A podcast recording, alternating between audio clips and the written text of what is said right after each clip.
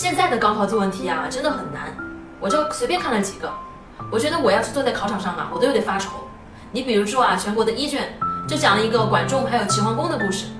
看完之后，我就在想，我就说，我的天呐，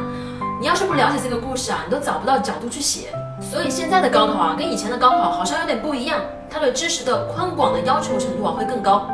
今天呢，我们给大家推荐一个青少年看的书，叫做《少年读史记》，就是当当上卖的最好的童书，三年级以上呢就能读，高中呢也可以读。它其实啊就是把《史记》的故事写成了白话文，所以呢，不管你是几年级，你只要是二年级以上，能够认识大多数字就可以了。在前面呢有白话文给你讲《史记》的故事，旁边呢有《史记》的原文，第三个部分呢它有个词语的收藏夹，用孩子的口吻呢把《史记》上讲的故事和这个《史记》当中的道理呢去跟大家分享。